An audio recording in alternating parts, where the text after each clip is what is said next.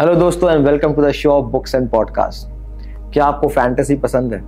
और क्या आपको माइथोलॉजी पसंद है? अगर दोनों पसंद है तो आपको बुक पढ़नी चाहिए द सॉन्ग ऑफ़ ट्रिनिटी मैंने रिसेंटली ये बुक पढ़ी है and it's a fantastic book which talks about mythology in a fantasy way और बहुत ही इंटरेस्टिंग है।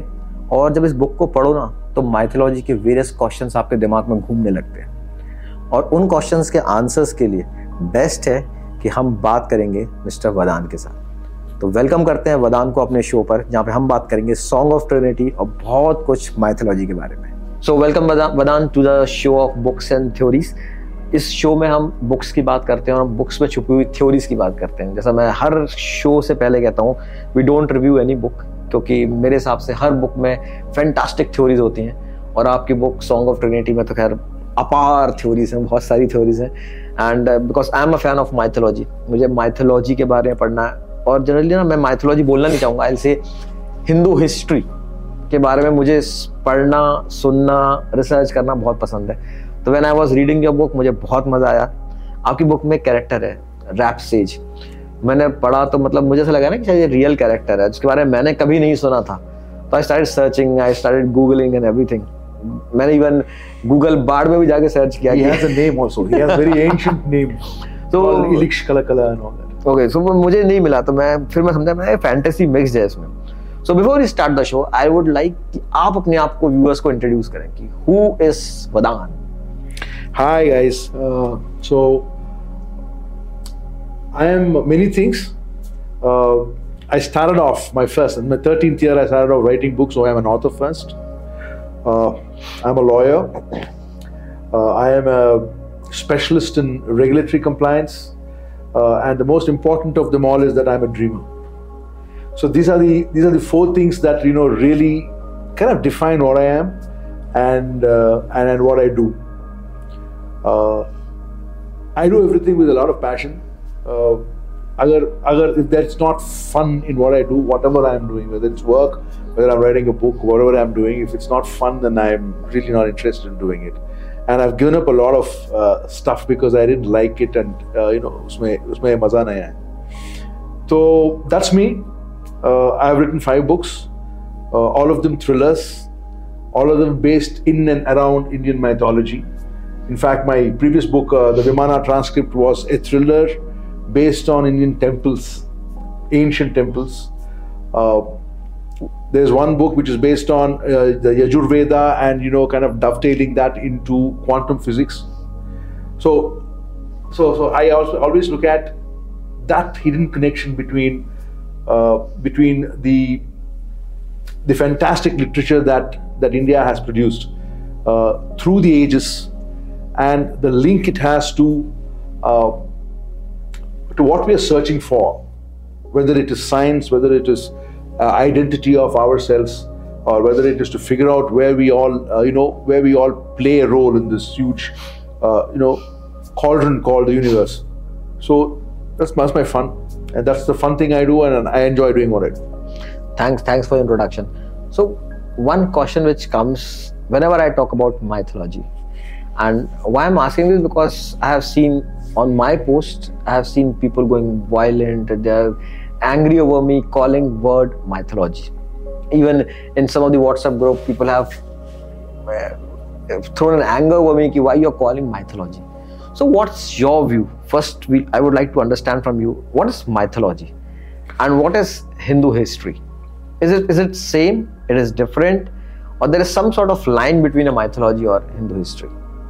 See, the basic concept of mythology is what? The basic concept of mythology is that I can't put a name and a date to it. Mm. Right? But it's within my knowledge. So when I put a name and a date to it, then it becomes history. So this happened on so and so year. Right? So that is the basic difference between, you know, if you're really looking at mythology and history, otherwise, absolutely no difference. Uh, the stuff that is written in our uh, literature. I would like to use the word literature here rather than call it a, a, mythology or call it you know a history text. I like to use the word literature. So stuff written in our literature, written 4,000, 5,000 years ago, uh, can be established as relevant today and it can be established as true today. Uh, for example, uh, there is a particular uh, series of verses uh, in the Rig Veda which very clearly define the mechanics and the functions of different kinds of vimana used in uh, ancient Bharat. Right? Uh, uh, so, so I use the word Bharat instead of India or instead of Hindustan because you know uh, Hindustan brings in a certain religious flavor to it. Uh, India brings in a certain modernity to it. Uh, but Bharat is the actual name, which signifies nothing except the name, Hmm. right? And it is a very ancient name.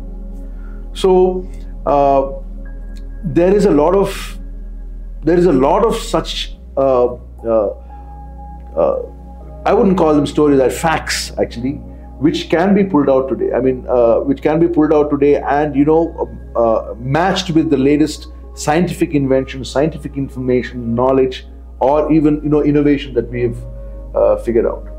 So, coming back to the question of what really is the difference between Hindu mythology uh, and, uh, and and history, nothing. Uh, except for you know uh, if i can put it in a lighter vein history is written by the winners.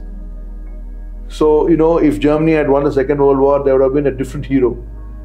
And if if uh, if, if, if uh, again if prussia had won the first world war there would have been a different hero so history is written from the perspective of a winner right? Whereas literature has absolutely no villain or hero. It's a story. Hmm. And it's a fact that is recorded right? So if you're looking at puranas and the vedas they are a recording of facts like purana by its very meaning means something that has already happened. Purana hmm. right so these are already things that have occurred that have been visualized that have been seen because we can only imagine based on what we see and what we see fires our imagination. If you don't see a Vimana flying back 4000 years ago, you wouldn't figure out that there will be something called a Vimana, whether you call it a Pushpak or whatever. Right? And if you don't see the mechanism of that of that Vimana, you will not be able to record what that mechanism is, how the Vimana can function, etc. and so forth. So the Rig Veda, when it says this, is actually recording a fact right? Now that is uh, Bharatiya literature. One thing, what you said about dates, that history is something which has been recorded with date and time, whereas mythology, generally people say that it's not with date and time. I, always feel that when we talk about various yugs, Satyug, Kali Yuga, so even we know we can exactly, if we, if we talk about yuga and everything, then we can exactly say that in which yuga and in which date and which year Ramayana happened and which year Mahabharata happened, happened everything is known. Yes. But still, that people call it mythology. And I think this is something which need to be removed from this. This word should be removed from I'll say mythology. No, no, see, It's my point of if you, view. if you look at it from the world mythology, not just Indian, so you have a Viking mythology which talks about an Asgard and talks about you know Hmm. Greek Odin mythology. and Thor and uh, yeah, that's that's Viking mythology. That's and then, then you have Greek mythology. You're talking about uh, Zeus Zeus, yeah. and uh, you know and Poseidon, etc. and so forth. And then the same set of gods, same functions appear in the Roman mythology with different names. Hmm. Right now, these are things that cannot be given a tag. Hmm. Right? They weren't there in so and so BC. Right? So mythology, which is again an English word, stems out of this particular circumstance around a Western culture. Right? Labeling that to Indian literature is by itself a misnomer. It's by itself wrong. I mean, it's by itself, you know, wrongly applied. I, I was reading somewhere. It was said that when Britishers came to India, they they they took our Vedas, Puranas, Ramayana, Gita, everything like like stories, like fantasy stories, and they started calling them mythology. So is it true? Like they have given History this is word written by the winners. No, so at the end of the day, they were masters for us for 200 200 years Hmm. or more. So, uh, so their version came out. But there is a version which is a very, uh, again, an Indian version. Uh, and that version transcends uh, uh, the borders created by any form of religion and gives out a universal set of, uh, it gives out a universal knowledge to be adopted by the uh, the human as a species, right? So, so uh, I guess that's the way it looks. I mean, see, the British came here. They, I mean, most of the Vedas have been translated by the West. They have come out with uh, very nice explanations for the Vedas. Uh, in fact, uh, uh, I think uh, a lot of uh, inventions were inspired by our literature, including the uh, uh, and, and a lot of lot of conscience was woken up thanks to our literature, including uh, for Mr. Oppenheimer. So, so, so you know, it's uh, it's universal knowledge that we are talking about. So, what is Sanatan Dharam? It's universal. It, it applies to everybody. It was the first Dharam to ever come. There was no name for it. How did the word Hinduism actually come out? It came out because the guys who were pronouncing Sindhus, the Persians, could does, do not have an S, and they pronounced Hindu as Hindu, and that's how Hindu became a A Sindhu became Hindu. Sindhu. Becomes why do they call you Sindhu? Because you are living on this side of the river Sindh, Hmm. and and then therefore these this is that's this is just a locational mapping of where we are. That's Hindu, right? Sanatan Dharma is what the religion is, or what the faith is, or what the, uh, in my opinion, what the philosophy is. philosophies. Perfectly said. So, sir, uh, for my information, for me, for viewers also, these Vedas, Puranas, see, I have not seen physically them. So, whether written in Sanskrit, Hindi, or some sort of sign language? what The Vedas were never written. The Vedas were narrated? recited Yeah. and recited from generation to generation.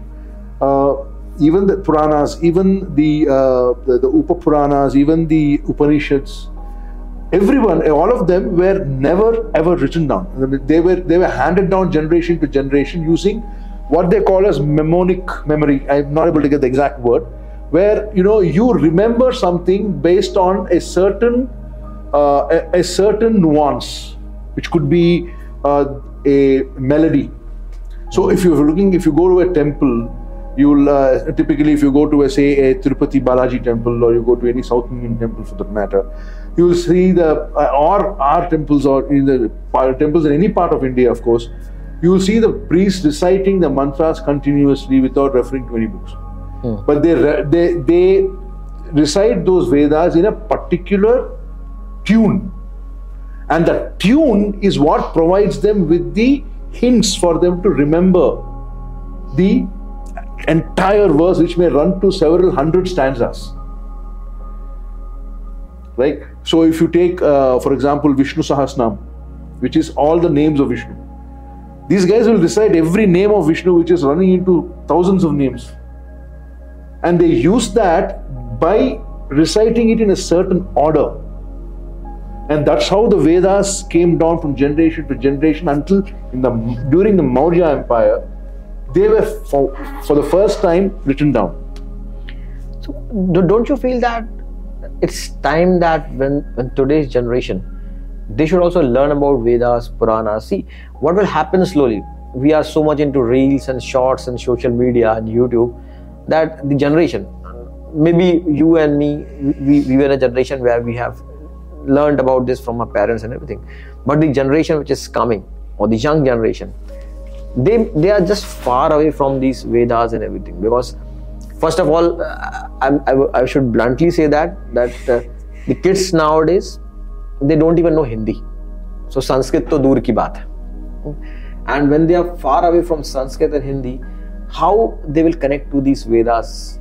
And and apart from this, mythological serials we see on televisions and various OTT channels, उसको भी इन्होंने मसाला बना दिया.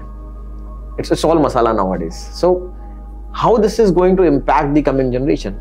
Is it not just like a Chinese whisper that Vedas were uh, recited from millions of years, but the recitation what we are giving to our generation is is more of a fake genera- narration what we have started giving up. Okay, so first is to, you know, it's a task. But the first is to look at how the texts or how the literature makes sense to the current generation. Right? See, the world is always evolving. By its nature, it will evolve. The only change, only static thing will be change. Change is the only static. So, typically, tastes will change. What what my grandparents were were different from what my parents were, were different from what I am, is different from what my children are, and will be different from what their children will be. Right? But through the ages, this one particular set of literature has made sense to a lot of generations. Right? Millions of generations. Yeah. And the last 200 years, when the entire educational system was, you know, kind of our original educational system was destroyed, our original way of life was destroyed, and a, a new westernized uh, uh, system came into being, and a new and a different concept of what is correct and what is not came into being. People were children, and, and that's the best age for anybody to get brainwashed. we're brainwashed into thinking that these this literature is you know uh, outdated. It doesn't make sense anymore. It has no relevance to today uh, i've heard recently that uh, and, and this is on the good side and i've heard recently uh, about uh, a, a, particular set of people uh, i won't name who they are because of whatever reason are are volunteering to go into schools and they've established a curriculum where they train uh, the B town, C town, and village kids in Sanskrit. Teaching them Sanskrit. Right? And there is, I, I heard somewhere or I heard a rock band which had which were, had songs in Sanskrit. Yes, I have also heard about them. Yeah. Yeah. So there is a kind of a revival in terms of looking at what we are, what we were. Because uh, if you forget your heritage, if you forget who you are, and, and you, you, you get pulled into somebody else's history, into somebody else's uh, theory of life, then you lose your identity. And that's a that's a that's a big enough risk that we're facing. And, and a very interesting thing I'll tell you, in Google, you can translate from Hindi to English, English to Persian, Persian to not in Sanskrit. All, all languages you can translate except Sanskrit. You cannot even search a single word of Sanskrit in Google and see what's the meaning of no, it. No, but if you see, to be fair, if you look at any other dead language that people usually don't use, and you try to uh, translate that into English, even that doesn't. No, but why Sanskrit is considered as dead?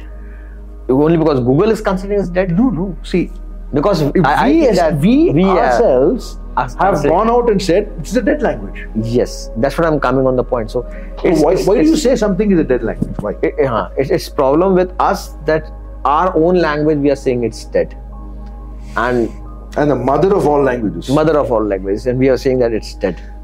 See, the reason they are saying that uh, Sanskrit is dead is uh, one reason is because nobody speaks Sanskrit anymore. Hmm. Right the oldest, otherwise, the oldest living language, living language is also Indian, which is Tamil. Tamil, yes. Right? It shares that birth with, I think, two other languages, but it is the oldest living language is Tamil. Hmm. Uh, thankfully, I was born and brought up in Tamil Nadu. Hmm. Okay, so I can speak the language fluently. Hmm. Uh, it's a beautiful language, but very complicated if you want to learn it. like all old languages. I mean, if yeah. you want to, if you want to learn Chinese, it's very difficult. Very difficult, right? Uh, but it's a very poetic language, mm-hmm. right? Uh, it's very powerful language.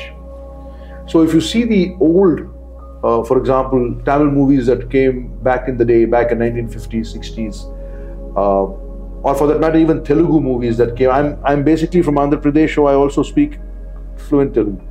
So uh, you see the movies of that age, the dialogues were so strong and so heavy. And you know the, the actors used to switch between colloquial Tamil and uh, and and classical Tamil at, a, at, a, at the switch of a button for those dialogues which used to run a, run a length, right? Uh, the language could generate that kind of power when you recite it, and that comes from uh, from aging gracefully, Agreed. right? Sanskrit has that. Truly agreed. Sanskrit has that, and you, when you recite something in Sanskrit, it's not just that. Even the mantras that you hear in a, in a, in a temple, it's not just. Uh, I don't know, maybe I, because I don't know Sanskrit. I don't know. I'm not able to recognize most of the words in the in the, in the, in the, in the mantras. But if you listen to them, the tunes in which they are said, that itself creates a certain vibrant uh, vibrations, which which calms you. Generally, in our home, when we have Satyanarayan ki Katha, and then those Panditji, when they narrate those uh, Stories. verses of Sanskrit, it gives positivity not only in you, but a complete house become positive because of It becomes brighter, yeah. I mean, mentally it becomes Me- brighter. me- mentally, you feel a peace sort of thing which comes into And this is not some kind of, you know, uh, uh, this is not some kind of a religious zealousness. Hmm. This is an inner peace, Agreed. right? So, uh, coming back to your book, so I know we, we have, and I'll, I'll quite get divert from your book because you have so much immense knowledge. We already discussed about all these things that those are that excites me. what I know is a drop. What I don't know is an ocean. for me, that drop is something in the ocean for me right now. So, coming back to your book, you have written a mythology fantasy. Why? Why a mythology fantasy? What what inspired you to write this? Just, Okay, just are- because you liked are, it? There are a couple of nuances to this again. It's a story. Uh, it is in three parts, shall we say? The first part was uh, you'll have to blame my grandmothers. So when I was a kid, they used to tell me a whole lot of stories about Ramayana and Mahabharata, other Puranas about King Vikramaditya, about how his throne was found out by Raja Bhoj, and how when he sat on the throne, you know, he could only give out justice and not be biased. All of those stories. Uh, Mahabharata, uh, Ramayana, uh, and uh, my great grandmother used to tell me stories initially, and then you know she used to fall asleep and say all sorts of. She used to switch facts and say it. She was an old lady, and, and I used to correct her. Said, no, no, no, this is not right. You know, I was a little kid. I was what, about six years, eight years. So, uh, so that love and that uh, you know that imagination was fired at that age. So I started visualizing those characters. I started visualizing those battle scenes. I started visualizing. I was Karna. I was Arjun. I was Bhishma. Uh, you know, I was Hanuman. I was Lakshman. I was uh, uh, Sri Ram. Uh, if I can even take the strength to say that I can be, I can. But you know, I became these characters, and I used to live in my head in those characters. And then there came a time when I wanted to express that right? And uh, so i was I, I was into reading a lot of books uh, after my grandmother's you know kind of i kind of exhausted them and they, they, they just leave us alone. So went into books. Uh, i started reading hardy boys nancy drew your Enid Blytons of the world until one day i picked up a book called the Matarese circle uh, written by robert ludlum. Before that i used to love to read books. Now after i read the Matarese circle uh, Robert Ludlum became my muse. He became my guru. He became the guy that I wanted to be. And I, I and from reading books, I kind of moved to writing books, writing stories, not books but stories. Hmm. You know, because that book inspired me, no, in, in, in any amount of ways. Okay, and uh, I, I saw a movie when I was watching that book, reading that book. It was running in my mind. I didn't have to go to theater, and that was the ability of that author to use words. 27 words in the, in the, in the, in the, in the English alphabet, and these 27 words have been used uh, to write a book which could make a person see a movie in his head. When that realization hit me, I said, wow, this is what I want. That's that's the beauty of an author, I'll say. That's the beauty of an author. So, coming on, on your book, so I, I was reading about Ashwathama. So, Ashwathama is a character which is always excited because when you heard about what Ashwathama and you see that, okay, Ashwathama is still living and he's in jungles and everywhere. So, uh, it, it always excites you. And as an author, also, I, it, it, it's just something which is uh, it's, it's a mystery and wherever there is a mystery it will it will always start releasing our extra dopamine in you to, to think about it. So how you stitch all these things? You, you picked up ashwathama and then you create some fantasy characters. So, so when i i've read the mahabharat not the sanskrit version or the hindi version. I do read hindi but not that fluently. Uh, uh, i read the english version of course. Uh, and i read more than one version of uh, of the Mahabharata, and I found that his character was very truncated, mm-hmm. you know, not fully developed. So you have him being described as a great warrior in one one part of the book, and then you have him being described as a coward in another. Ashwadhama, how was Ashwadhaman born? He was born as a, uh, uh a Varputra. Uh, and and Drona uh, prayed to Lord Shiva that he should be born as his son. And Shiva grants him that prayer, and Rudra himself is born as Ashwatthama. Hmm. Right? He's born with a gem on his forehead. And until the gem remains on his forehead, he's practically invincible. He's, he cannot be beaten. So he is better than Bhishma, better than Arjuna, better than Karna, better than anybody else because you can't beat the man, you can't kill him. Which is why Yudhishthir also tells a lie to Dronacharya that Ashwatthama Hati had. Right? He tells him a lie that his son is dead because you can't kill his son. Mm. Now, what is the end to that man? What? How do they finish his story? They just leave him there. Yes. Right? What? It, it, to me, it felt that there was a lot more that can be done with the character like Ashwatthama. Hmm. Right? He becomes one of the immortals. he left left to fester with with, uh, with with unhealing wounds till the end of Kali Yuga. Right? And for what? For what did he do? What did he do wrong that the Pandavas hadn't done? They killed his father, they murdered his father, they did not defeat him in battle.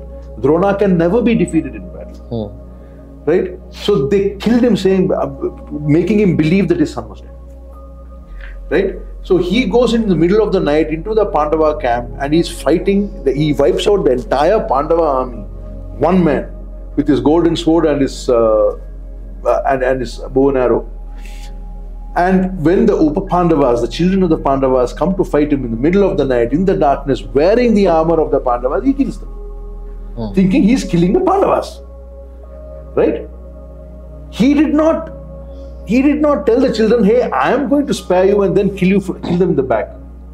Hmm. He catches hold of Drishya, Drishya I think his name. Drishya Who kills, actually goes and beheads Drona. And how does he kill him? He goes inside his tent, wakes him up, and then stamps him with his feet and kills him. Because he says that you don't deserve the, the death of a Kshatriya because you killed my father by, by telling a lie. Hmm. And then he goes out and vanquishes an entire army, not when they're sleeping. He wakes them up and he kills them. Then why was he punished? He's escaping from there and the Pandavas chase after him. He releases the Brahmashira to kill the one Pandava heir that he had left out, which is in Uttara's uh, womb, Parikshit.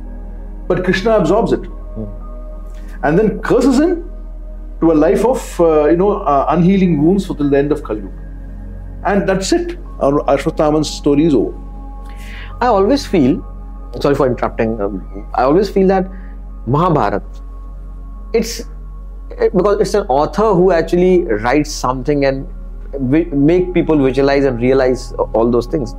So Mahabharata, because maybe Vedas have written in favor of Pandavas, if he would have written in favor of Duryodhana, then the story would have been different. No, I'll ask you a question. I mean, if you actually analyze the story, right? What was it that Duryodhan did wrong, except for trying to humiliate Draupadi in an open court, which was the most unmanly thing anybody can do? But, but that also, uh, Pandavas were also equally responsible. Yes, I'm agreeing with that. You should never. How will you bet your wife? Yes. So, I am the firstborn of the firstborn. My father was the firstborn, Dhritarashtra. I am his firstborn. Because Dhritarashtra was blind, Pandu was made to sit on the throne. Hmm. Pandu gives up the throne in favor of Dhritarashtra and walks away into the forest because of curse. Hmm. Right? Dhritarashtra again came. So Dhritarashtra again takes over the throne as king. Now the Pandavas, uh, are, the Pandu is out. He's in the jungle. His curse is that if he copulates with his wives, he will die. He does try to cooperate with Madri, the, the, the mother of uh, uh, Nakul, Nakul and and Sah- Sahdev, and he dies. The rishis taking pity on him invoke the gods and give them five children. Three to Kunti and two to Madri. Now these children are therefore not even Bharat Vansh. The Madri stays behind to immolate herself with her husband. Kunti comes back with her five children. And they are brought up. The, the Kurus accept them, bring them up equivalent to the princes, even though their father had given up on them. You be there.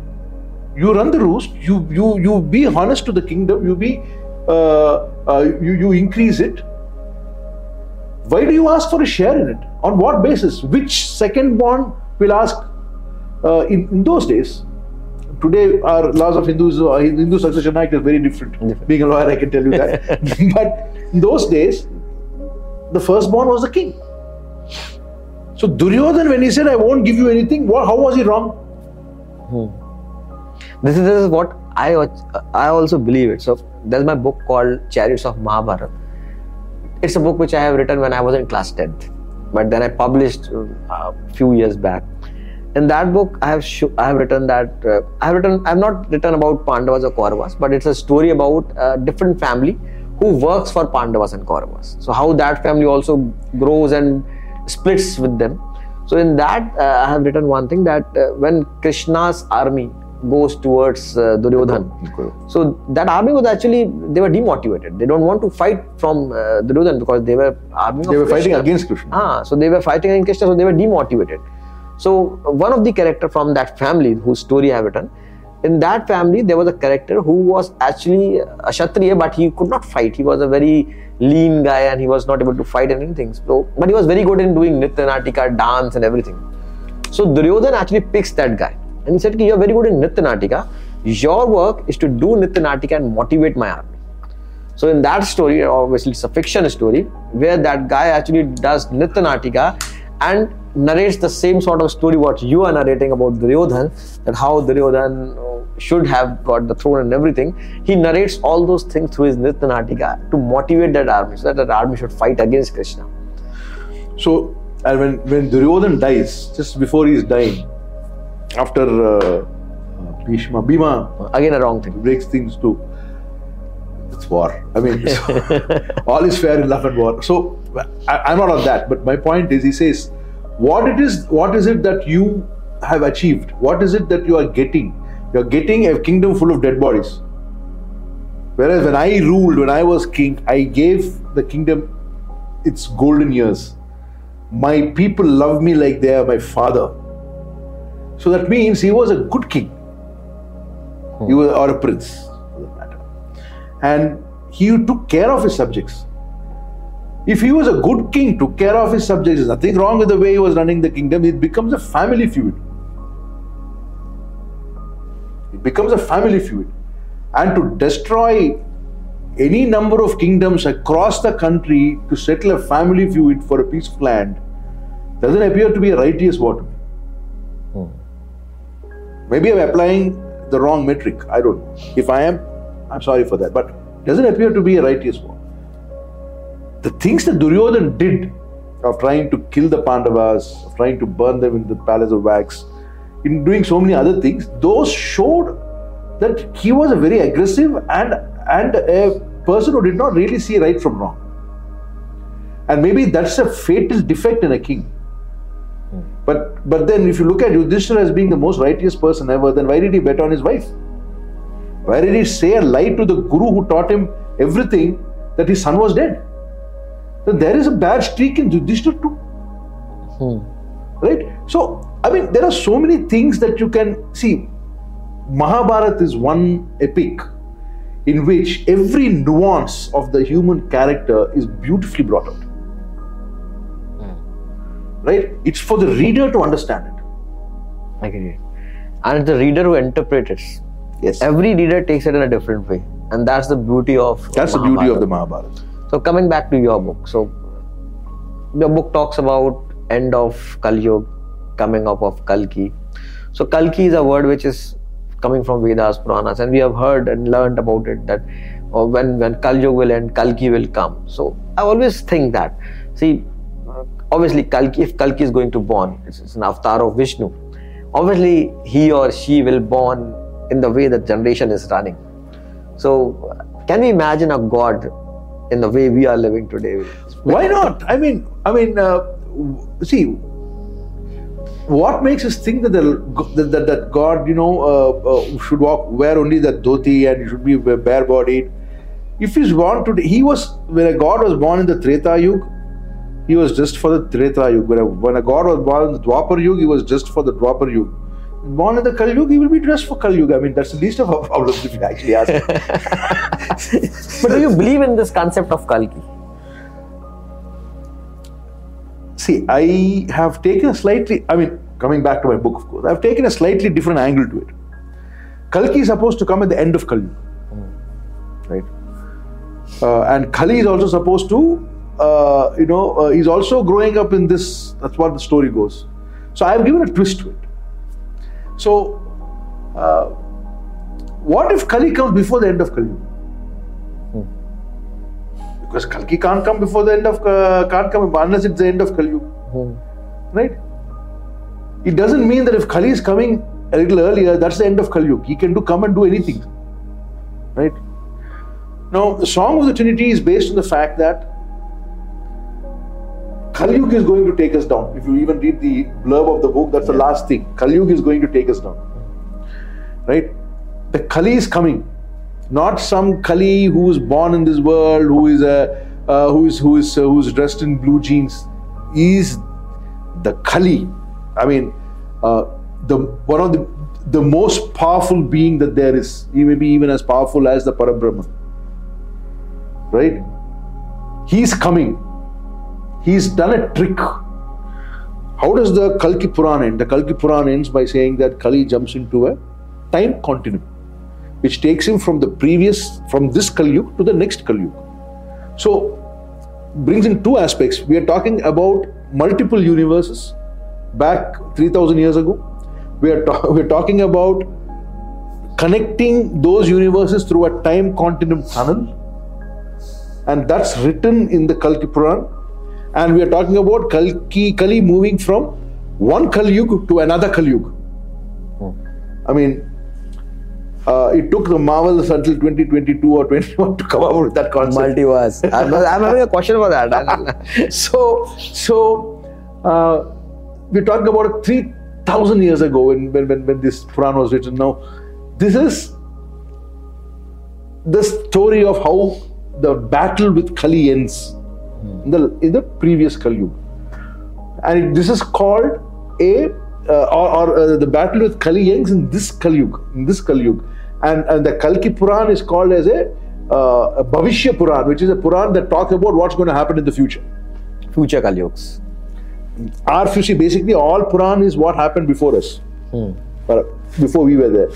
The Kalki Puran talks about what happens after we are there. Talks about the present and the future of this world now. Right? That's the Kalki Puran. To me, that itself is oxymoronic. Because a Puran by its nature can't predict the future. A hmm. Puran by its nature is only a record of what happened. Okay, I am having one question. I'm not sure if you will be able to answer me or not because I have I have asked this question to many people, and I have not received a satisfactory answer till now. I'll try. Uh, I don't know how to a- question this, but see, uh, we have seen many uh, uh, mythology serials, or we have read many things where we say that uh, Vishnu, Shiv, and all were there. Then Sati happened and everything. So there were humans also living along with God. Okay? Now we see another angle of scientific thing that dinosaurs. So when were these dinosaurs fitting into all these yuga and gods? So where gods were before and then dinosaurs came, at that time humans are not there, then again humans came into picture, or dinosaurs finished, then these gods and humans started up. So I'm always confused about this. Okay. So, what is the? I'll ask you a question again. okay. You understand the concept of Satya Yuga. That's the hmm. Yuga which comes first. Yes. What is the most consistent species of animals that can survive in the Satya Yuga? I don't know. Maybe dinosaurs? Fish. Fish. Okay. Yeah, Matsya. I know. So, therefore, in the Satya Yuga, God takes the incarnation of a fish to the exclusion of all other creatures that were living there at that time. Hmm. Right? So, ultimately, the whole point of the thing is that we believe that our gods are limited to our world. We believe that this is the only world in which there are gods and every other part of the universe is now lying vacant. That is that that, that is a very uh, narrow view, myopic view of looking at what what divinity is or what God is. To me, the universe is God, and the Parabrahman is the conscience, the mind and heart of the universe. And we are all part of that universe. We are all part of that universe, and that is scientifically proved. What's running inside us is running outside us also.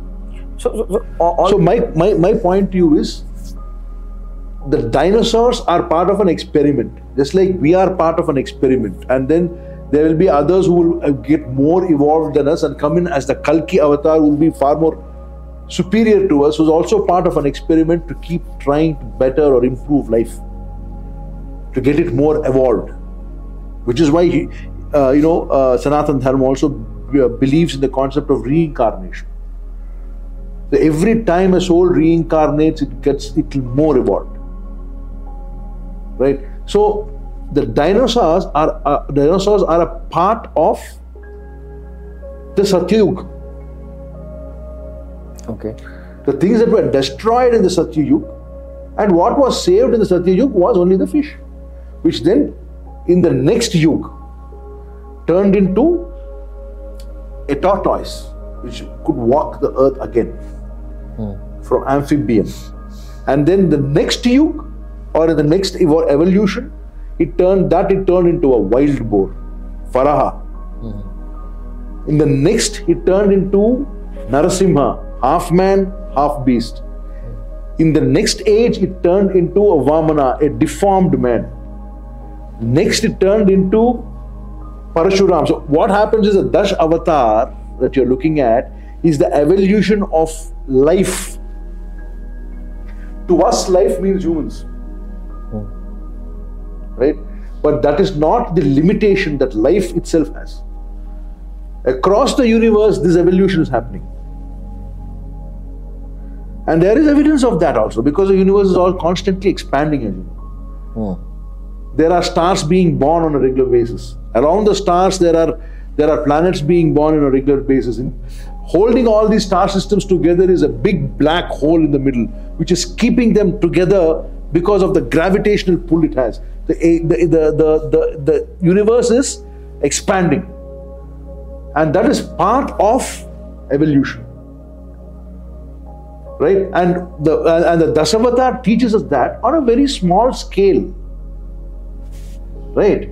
So part of that experimentation of growth of of development were the dinosaurs. Hmm. Right? The gods existed before the dinosaurs. They exist after the dinosaurs. They'll exist after us. And again when the dinosaurs are born or in some other form hmm. when the entire cycle will take place again You have actually answered me this very beautifully. It's the first time I have received an answer to this. I'll frankly tell you. But for for the audience because I know that there are many young audience who, who must be watching us, and when we talk about yugs, so maybe I'm interested, so I read it, but it's a concept which most of the young generation they don't know about it. So I would like your time to enlighten us about yugas, the how Satyug and uh, all yug came and what, what the yugas are now, everything. Consider this. Uh, consider yugas as industrialization. Simple. When there was no industry, there was only agriculture. That's Satyug. Everything was in harmony. Man and the planet were together, working together to grow, to eat, to survive. Man used to hunt only when he was hungry. Right? So his needs were basic. He needed a hut to live in or a house to live in. He needed uh, food to eat, therefore, he used to plow the lands, he used to kill animals to eat them. And, and nowhere does it say it's a sin because if you're killing an animal to eat it, you're also killing a plant to eat it. It also has life. You, you have to you have to consume what is there in the planet around. Then you move to the next where you have you know a little bit of industrialization happening where man loses innocence and slowly greed starts seeping in. He wants to make more money he wants more comfort. Right? And then the next one in which there has to be a man who has to come down to uh, come down to explain what is right and what is wrong and how to live righteously that's the uh, that's the, the, uh, the, uh, Treta Yuga. Treta Yuga. Yuga of Ram. And then that lesson being learned in the next set of changing equations in the world and changing subject matter and changing concepts in the world, you also had to have a practical man to tell you how to live. Do your duty. Don't uh, expect any results for that duty. Just keep you, keep you do what you need to do. Right? In, in today's world, just get the shit done. don't don't worry about anything else. Is the is the response is the is the is the, is the uh, thing of, uh, uh, of of Krishna, the Dwapar Yuga. Right now, that also fades away, and we get completely industrialized where the only thing that's running is how much to make, how to make more money, and that's the yuga we are living in today, Kali. Now, what will happen there is that it is it is an it is an implosion. We are self-defeating. We are killing ourselves. Right? The planet is uh, uh, on one hand is pollution and environmental issues. Then you have wars cropping up all over the place. You have religions which are pulling you in different directions. You have people who are who are greatly divided between the rich and the poor all of this was not there. The Satya Yuga, are all equal. Eh? So, various levels of industrialization only intends to bring in more, more equality but brings more disparity. Until the disparity is so high that it self combusts, ends. And then you go back to the Satya Yuga, where everything is normal, you're doing agriculture, your, your wants and needs are very clear and you don't want too much. You don't want uh, you know uh, jet flights, and you don't want cars, and you don't want you know air conditioners and stuff like that. So those that that is the easiest way I can explain the four yugas to you. Perfect. So coming coming on a one word which you said about Marvel and multiverse. So uh, we have seen that in West they have brought Marvel and they have glamorized the Greek mythology and other other mythologies and brought out those god characters to superheroes like Thor and uh, some more. Oh, yeah. Many many gods are there, and the, the, the present generation, our generation, Indian generation, the current generation, they are also too excited about them, and they they they know many things about them being uh, my son is 15 years old so i know that how much he reads about thor and greek mythology and everything about them. So is it not the time that our mythological characters should also be uh, i'll say uh, we need to start molding them or uh, start presenting them to the present generation in a different form? Or we need to continue with the way what we are doing and we need to try to uh, give that knowledge to our generation? So what's what's your view on this no, you, you have to tell them in a way they understand. right? Now, if you if you read the Song of the Trinity and you've read it, uh, the evolution or the or the coming back to senses of Ashwatthama is clearly brought out here, and his powers are brought. out. Uh, his ability to fight. There are so many such uh, superheroes in our uh, in our supervillains, if you want to call them also, in our literature. Uh, if you take a look at uh, a guy called uh, Disehu, that is part of this book. Uh, he is a Marut, a storm god, right? Now, what does a storm god look like? Huh? He looks like he's half burnt skin and flesh. Other half is metal. And you will find this character in the Puranas. There are 27 of them, and they protect Indra at all times. King Indra, hmm. the king of Devas. How did they come to be? So Indra has a Indra's mother is Aditi, stepmother is Diti, hmm. who always envied Indra because the throne he had on and sitting in Amravati, which is Indralok. So she wanted an Asura to sit on the throne. Because Asuras and the Devas are stepbrothers. Stepbrothers. Asuras are not demons, they are also demigods. A lot of people think Asura and Rakshas are one and the same, they are not. Rakshas is a gun hmm. that everybody can have. Habit. Gun, it is a characteristic that everybody can have. Even humans can have. Gods can also be a Rakshas. But Asura is a demigod. Hmm. Only thing is they are not immortal because these guys drank the Amrit. So when she wants to make this super Asura, she prays to Lord Shiva who grants her the boon to, to deliver a super Asura who can defeat Indra. Indra comes to know of this and he kills that baby in the womb. And the baby comes out and falls onto the ground as 27 pieces of burnt metal, burnt flesh. So Diti goes back to Shiva and prays to him. I wanted to have this super Asura. He said, Why? Because I wanted to destroy Indra. So he's destroyed your Asura, son. No, but how, how is unfair? You should have given him a fair chance. Fair enough. So he comes there, and out of that burnt flesh, he creates 27 super warriors. Hmm. Right? They are half burnt flesh and half metal. They keep gnashing their teeth uh, and fire sparks out. They're made of fire. They're called Maruts, they're also called the Rudras. Right? But there's a twist to the tale. Shiva creates them, and after he creates them, he says, These 27 people I've created will protect Indra, not destroy him. So, Diti's entire, uh, you know, idea of destroying Indra with her sons is lost. But he also brings them back to life, and these are the 27 Maruts. Right? Now, these are 27 Maruts who are always guarding him at all points of time. What if one of them defects? That one who defects is also in this book. Of course, that is fiction. That's my own story. Yeah. So they have no names. They simply are called the Maruts, beings of fire. But one of them deflects from the flock under the influence of the Kali and wants to destroy Indra. And he's one of the villains in the book.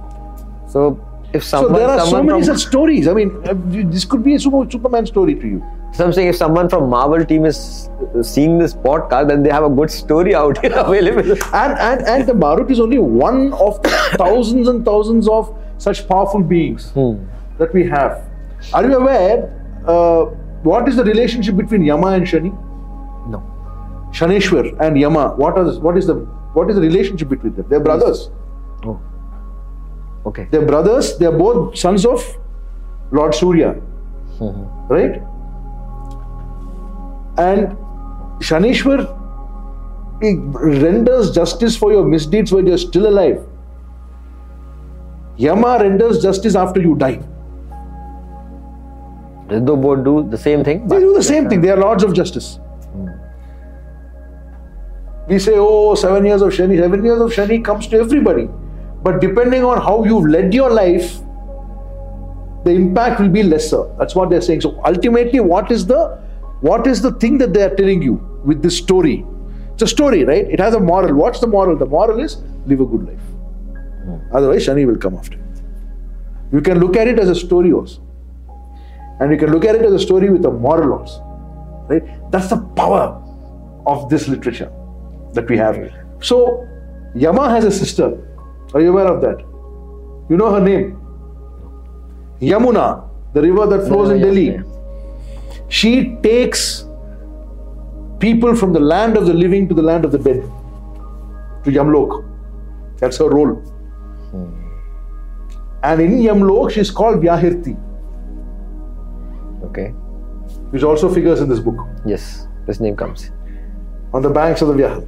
So this is, I mean, there's there's so much here. I mean, there's so much of information that there, which is which are which forms fantastic stories that we can tell. And there are so many super beings. Every one of the gods is a super being, for God's sake. Hmm. Perfect. God of thunder is Indra. Thunder and lightning. He's a primary god. Actually, he's not a demigod. Yeah, it's perfect. I agree. So there are there are so many gods, and it's just when we are speaking, So actually, I what could I have start done, imagining just, those just to finish this, what I have done is I've taken this literature and I've made it into a story that that the kids of today and the grown-ups of today also, because it's a serious book, it's not a Hmm. kids book, can actually read and understand and also have fun doing it. That's that's the beauty of your book. You, when you read it, you actually feel that you will you, you understand mythology, but you get the feel of that Marvel or DC or something like that, and that's important. That's why I, I brought up this question that today's generation, what they should do. I think they should read this book because this will not only give them the insight of our, our gods, but also it, it, uh, it, information which is fun to them. It's fun to them. It's it's fun. It, I mean, I all my books, whatever book I've written so far, the five books that I've written so far, are fun books to read because there's a lot of action in them. Hmm. But there's also a lot of things that provoke thought. Uh, again i want to tell you that if i'll continue this podcast i can continue it for hours. And we we, are running out have, we have done this offline also and we said okay we'll do online because uh, because it's, it's, so much fun to discuss with you and listen to you about talking about so many things. But obviously because there are some limitations and we need to stop this show. But i would definitely like to invite you again once on my show so that we can have more uh, information and my Absolutely, audience can I'd have more to do that. information. You have such a wider wide information about all these things and it's, it's very interesting and that's the reason I, I, I will ask viewers also to please go and read this book जितना आपने सुना है ना उससे कहीं ज्यादा book में he is having immense knowledge so i'll not say that read this book i'll say go and read all those five books what he has written it because this one hour podcast na, it's just just a, a drop of what what the knowledge he have with him so go and uh, read those books and as a ritual wh- what i do on my show that uh, i always say that we authors do a lot of work so like you do a lot of research about vedas puranas and everything and then you come up with a book and we ask readers to go and buy books read those books and to uh, say that we do a small book dance so i would like to welcome you to do Sure. a small book dance with me I, I'm a good dancer, but then after that, don't tell me, don't ask me if the, if the cameras are breaking. sure. So before we start book dance, I would like you to first give me an autograph on your book Song of Trinity. Guys, I have read this book. Fantastic. So Sure. Be my pleasure.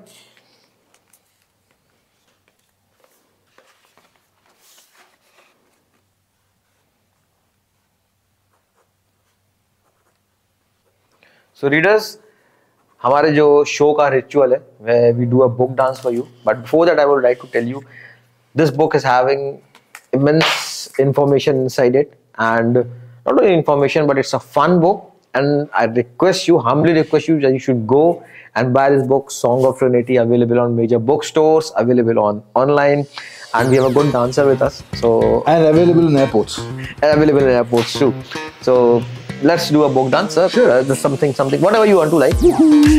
so please go and buy this song of Trinity. Yes, yes. and um you said that you know Tamil and Telugu also. So I would request that if you can ask readers to buy this book in Tamil and Telugu. தயவு செய்து இந்த புஸ்தகத்தை வாங்குங்க song of the Trinity that's in Tamil okay. దయచేసి పుస్తకానికి అది కొనుక్కోండి song of the Trinity that is in Telugu Wow, fantastic. Thank you, thank you, sir. thanks for being on this show. Thank you. And it's a lovely talking to, you, very insightful. And thanks again, thanks again for this book. Thank you. Thank, you so much. Thank you. Thanks.